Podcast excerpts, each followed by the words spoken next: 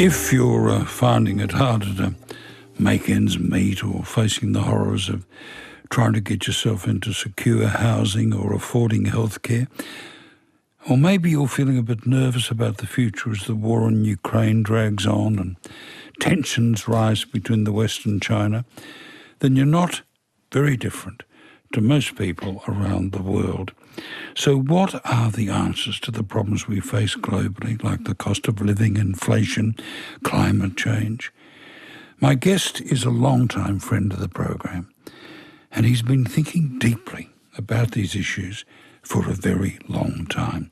Yanis Varoufakis is leader of the Democracy in Europe movement in Greece's parliament, where he was uh, formerly, of course, finance minister. And he's also a professor of economics at the University of Athens. He was recently invited to both Cuba and Mexico to discover the possibilities of a new way forward. So it's time to get him back to tell us how his visits went. Yanis, welcome home. But first, please, an update on the plight of Julian Assange. Uh, Julian's plight, Philip, as you know very well, is continuing. He's fading in a tiny cell in the Belmarsh uh, version of Britain's Guantanamo Bay.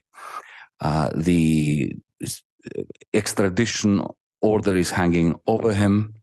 Our only hope at this stage is that there is some kind of understanding between Albanese, the Australian Prime Minister, and Biden. Um, the campaign is um, gathering pace. Uh, I don't believe there, there is any um, decently thinking person in the world who doesn't want Julian's ordeal to end. Uh, all of us uh, who have been on his side for many years uh, have uh, um, I, I, we have been very encouraged by what uh, the president of Mexico, Andres Manuel Lopez Obrador, said to me uh, 10 days ago in Mexico City that he's uh, doing his utmost to convince the United States to let go, to stop torturing a man whose only crime is to have informed us of crimes performed by our governments, supposedly in our name. Yanis, what were your first impressions of Cuba? Because it was your first visit. Cuba is going through the worst period in in its history since the Cuban Revolution. The port is barren. The embargo is harsher than ever, Philip. Uh, there is no way of sending money into Cuba, no remittances since Donald Trump completely overturned Barack Obama's attempt to loosen the embargo. Uh, the place looks uh, dilapidated. There is no doubt that this is a massive economic crisis. But I have to tell you, um, I was thinking while I was walking in the streets of Havana that compared to my town, Athens, Athens looks much richer, more developed. But you know what, Philip? I look at the faces of people walking around Athens after 13 years of power crisis here, they look mostly dispossessed, humiliated, our democracy a sham. Whereas when I looked at the faces of people in Havana, you know what I saw? I saw pride. I saw smiles, beautiful music, solidarity. They are managing to squeeze a very high quality, first world quality of life out of a total catastrophe. Don't forget that they have one of the best health systems in the world. They managed to develop three very successful vaccines on their own under this embargo during the pandemic. Uh, they have first class education. They're doctors, engineers, um, you know, um, philologists uh, have a level of education that uh, in Australia and in Greece and in Europe, um, you know, we can only envy. So it is a mixed bag. Is the, Biden offering any sort of olive branch like uh, Obama did? It frustratingly, absolutely not. Uh, in 2015, I had an opportunity to have a discussion with Obama during the last months of his presidency. And of course, back then I was the finance minister of Greece and I was uh, concerned about Greece. And, you know, he essentially said to me that he's a lame duck president. It was the last few months in his uh, in the, in office in the White House, but he said to me that there are two things that he wants to do before he leaves the presidency. One was to de-escalate tensions with Iran and end the uh, standoff between the West and Iran. Uh, with uh, that treaty, you will recall, regarding the denuclear- denuclearization of Iran. And the second thing he said he wanted to do was to end the, and that's quoting Barack Obama, the um, very harsh embargo on Cuba. And I have to say that he did both. But then, of course, Donald Trump came, came in and overturned both successes of Obama, some of the very few successes of the Obama administration, he overturned them in a jiffy. And the great frustration is that Obama's vice president at the time becomes president of the United States and does absolutely nothing to um, put right both those debacles, the standoff between the United States, the West, and Iran, and the embargo of Cuba. Is this because he's fear of someone living in Florida? Look, well, you have to ask his administration. Uh, but it would have been quite straightforward for somebody like Joe Biden to simply say, look, folks, I'm simply doing that which Barack Obama did in the last few months of office. If you look at the way in which setting aside Iran and Cuba for a moment, Joe Biden is jeopardizing world peace and our future as a species by turbocharging the new Cold War that Donald Trump started against China. Remember last October, Joe Biden effectively issued a declaration of total economic warfare against China. That was the microchip embargo. When you tell a country like China that I'm going to do my utmost to prevent you from acquiring advanced microchips, not just for your military, but for any use in your country, effectively you're telling China that I am going to ensure you do not become a technologically advanced country. Whoever says that to China is declaring an economic war against China. So it's not just Assange. It is not just Cuba. It's not just Iran. There's also China. Joe Biden's foreign policy is a complete catastrophe in the sense that he did not um, roll back or row back Donald Trump's uh, adventurism. Instead of that, he turbocharged it. Well, you, you've been saying that the US is leading a, quote, new audacious imperialism, which you call neo imperialism. Well, yes, he's been doing it since 1971, since your great friend Richard Nixon. Remember, 15th August 1971. Richard Nixon did something that was smart from his perspective, and maybe it could not have been done otherwise. Uh, our uh, listeners will recall that between 1944 and 1971, we had a very strange global monetary system. Um, it was a version of the gold standard, which was a dollar standard, effectively. All our currencies, the Australian dollar, the Greek drachma, the French franc, were had a fixed exchange rate with the dollar, which had a fixed exchange rate with gold. Gold in Fort Knox, in the New York Federal Reserve vaults underground. If you had thirty-five dollars, you could exchange it for an ounce of American gold. Well, that could could not continue because America had become a deficit country. So when you're in deficit, when the United States was in deficit, let's say to France, dollars were flowing into France. And then maybe you will recall a certain gentleman, uh, President Pompidou of France, who sent a frigate full of American dollars to New Jersey to exchange them for American gold. That ended. Now, why is this connected to my story about neo imperialism?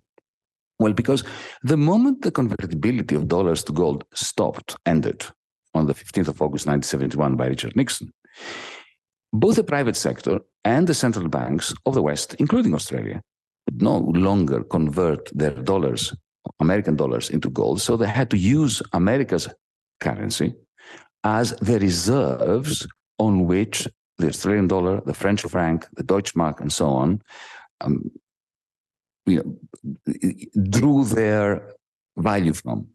So, in a sense, the Americans were increasing their imports from the rest of the world that they couldn't pay for because they were increasingly in the red, in a deficit.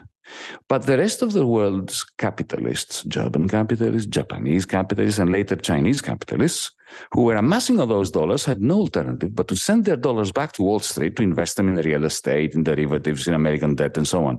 Now, that is a remarkable form of imperialism in the sense that the empire has managed to increase its capacity to live off other people's labor and have the capitalists of the rest of the world, the wealthy of the rest of the world, send their loot, their profits back to the metropolis. You know, the Roman Empire never succeeded in doing this. The British Empire never succeeded in doing that.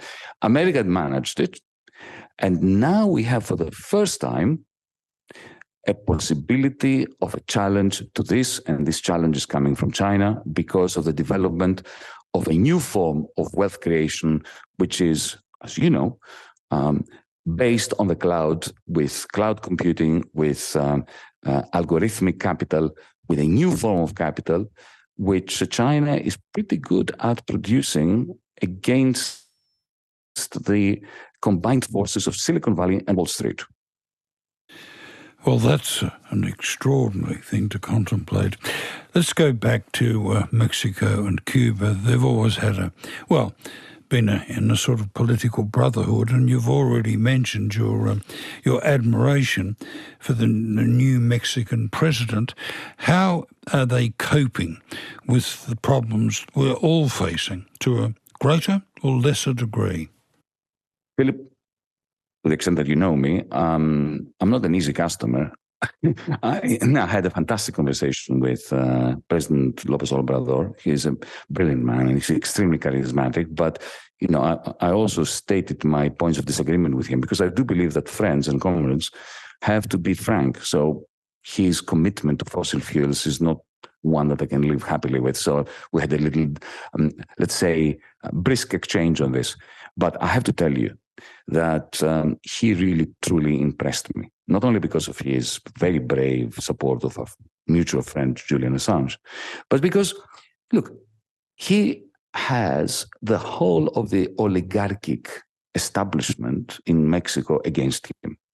The press, the media, radio, television, and so on, except for the state owned ones, are totally against him like it reminded me of how I felt when I was in the in the government here in 2015. The whole of the gamut of the press against us, and it's amazing how he deals with it. I don't know whether you know that, but um, the president of Mexico holds a press conference. This is quite daunting. Every morning at 7:30, Philip, he holds a two-hour press conference every morning, Monday, Tuesday, Wednesday, Thursday, Friday. He's got all these journalists from uh, media that are very hostile to him, and he says to them, "Okay, fire away. Tell me what I've done wrong." And he has a two-hour televised live. You know, Mexicans have their breakfast, watching their president have it out live on television with. Uh, inimical journalists. And there are occasions. Excuse me, Yanis, do they actually watch? Absolutely it is uh, it, it, it is a great show every morning because he puts on a great show. He engages with his critics from the press. He treats them with respect, and sometimes, often, almost every week, when there is an issue where he can't convince them, where it's an important issue. Let's say, for instance, uh, you know, regarding the price of uh, petrol at the petrol stations, or uh, other issues that emerge spontaneously during these discussions with the press. You know what he does? He says, okay, all right, so you believe X and I believe Y. I'll tell you what we're going to do. I'm going to conduct an opinion poll today. There is a state sponsored and supposedly quite well respected opinion poll company. Uh, I'm going to ask them to poll the nation X or Y. Do they agree with you or do they agree with me? And by tomorrow, we'll have the result. And I commit that whatever the people tell us through the opinion poll company that they want, this is what's going to happen tomorrow morning in the Congress. Well, that's, course, that's absolutely inspirational. And we should also take some comfort that in Latin America we've seen uh, progressive governments winning in recent elections. The tropical Trump, for example, is gone. Indeed, that is a major victory for humanity. The demise, the political demise of Bolsonaro, uh, a true blue fascist, or true black, I should say, or brown fascist, um, a, a, clear and present danger to not just Brazilian democracy, but to the Amazon, to the indigenous people, a great ally of Donald Trump, of Modi in India, in India, of, of the inter, of the nationalist international, as I call them. Uh, but let me also sound a warning here, Philip. Uh, this wave of progressive governments, from Chile to uh, Honduras to Brazil, um, it's a. I welcome it, but remember there was another such wave 20 years ago, uh, and that one was based on a very sound economic foundation caused by China because 20 years ago, when Lula was uh, president, the first time during his, his first two term, terms, he could rely on China buying everything that Brazil was producing, from soya beans to small aircraft. Uh, so the whole of the Latin American continent received a major boost 20 years ago from Chinese growth back then. This time around, this is not happening. So all these progressive governments that are sweeping through Latin America are now facing a cost of living crisis, an energy crisis, a world that is stagnating, climate change, and they do not have the kind of backup that they had from Chinese demand 20 years ago. In 60 seconds or less, Ukraine. We need immediately a peace process a peace process involving the United States, China, maybe India, uh, certainly the European Union, even though we have no idea who would represent us because we we are headless. We have no representation in the European Union. Um, and a peace treaty must be struck quickly to end this absolutely appalling bloodshed. Uh, I very much fear that this war is going to continue. It will become a quagmire, a cross between Afghanistan and the Great War, trench warfare.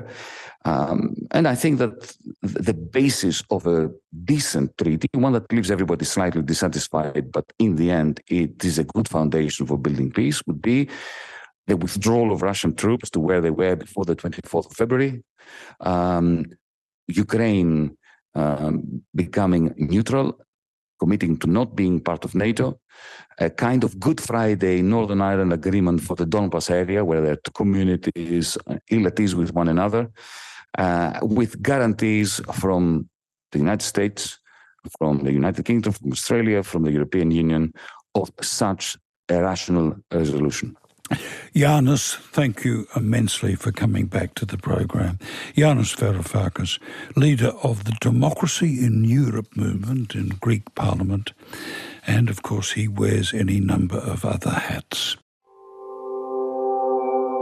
ABCRN helps you understand the world. Find more of our stories on the ABC Listen app.